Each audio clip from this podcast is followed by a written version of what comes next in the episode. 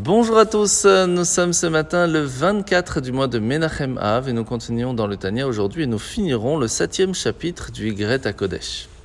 Alors l'Admor HaZaken nous a expliqué jusque-là que chacun d'entre nous avait une âme. Cette âme faisait partie d'une âme générale que avait Adam Harishon, le premier homme, qui a été transmise plus tard à Yaakov Avinu aussi, et qui a 613 parties. Et c'est pour cela que chaque fois que l'on fait une bonne action, une partie de notre âme va être illuminée, va recevoir ses forces et ses bénédictions dans ces 613 parties, comme les 613 commandements. Il y a dans le verset que l'Admor HaZaken nous avait ramené au tout début du chapitre, « Ashreinu matov chelkenou, oumanaim goralenou » comme notre sort est agréable. De quel sort parle-t-on ? En fait, de façon générale, comme on vient de l'expliquer, il y a une certaine lumière qui est révélée par l'intermédiaire de la Torah, des mitzvot, qui est accessible à chacun d'entre nous. Mais on sait aussi que chacun d'entre nous a une mission spécifique à faire sur Terre, sur différentes choses, différentes mitzvot, là où il faut mettre plus d'efforts, d'autres choses qui sont plus faciles, chacun a un potentiel différent.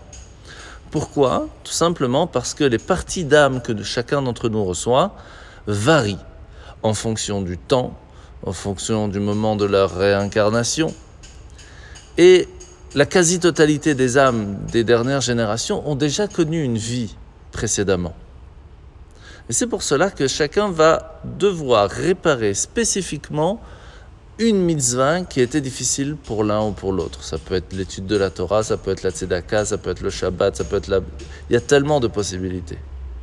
Et c'est pour cela qu'en fonction de sa mitzvah personnelle, on va devoir travailler sur la compréhension, sur la pensée de Dieu, sur le travail de l'action. Et c'est ça le tirage au sort, c'est ça comme on dit « oumanaim goralenou », le sort qui nous a été trouvé pour la mitzvah, la mission que nous avons reçue.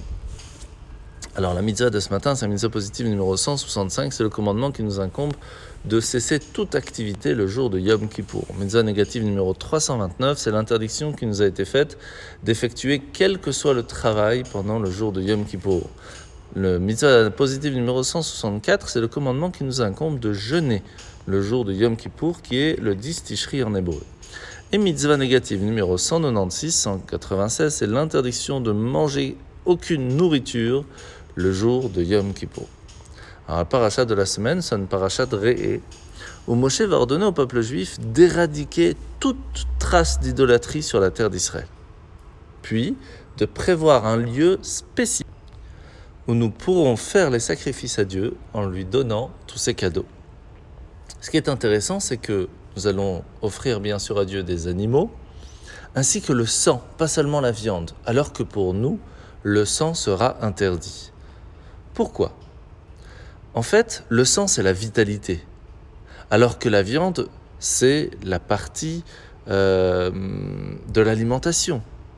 C'est ce qui va permettre de maintenir, d'améliorer la vie du corps.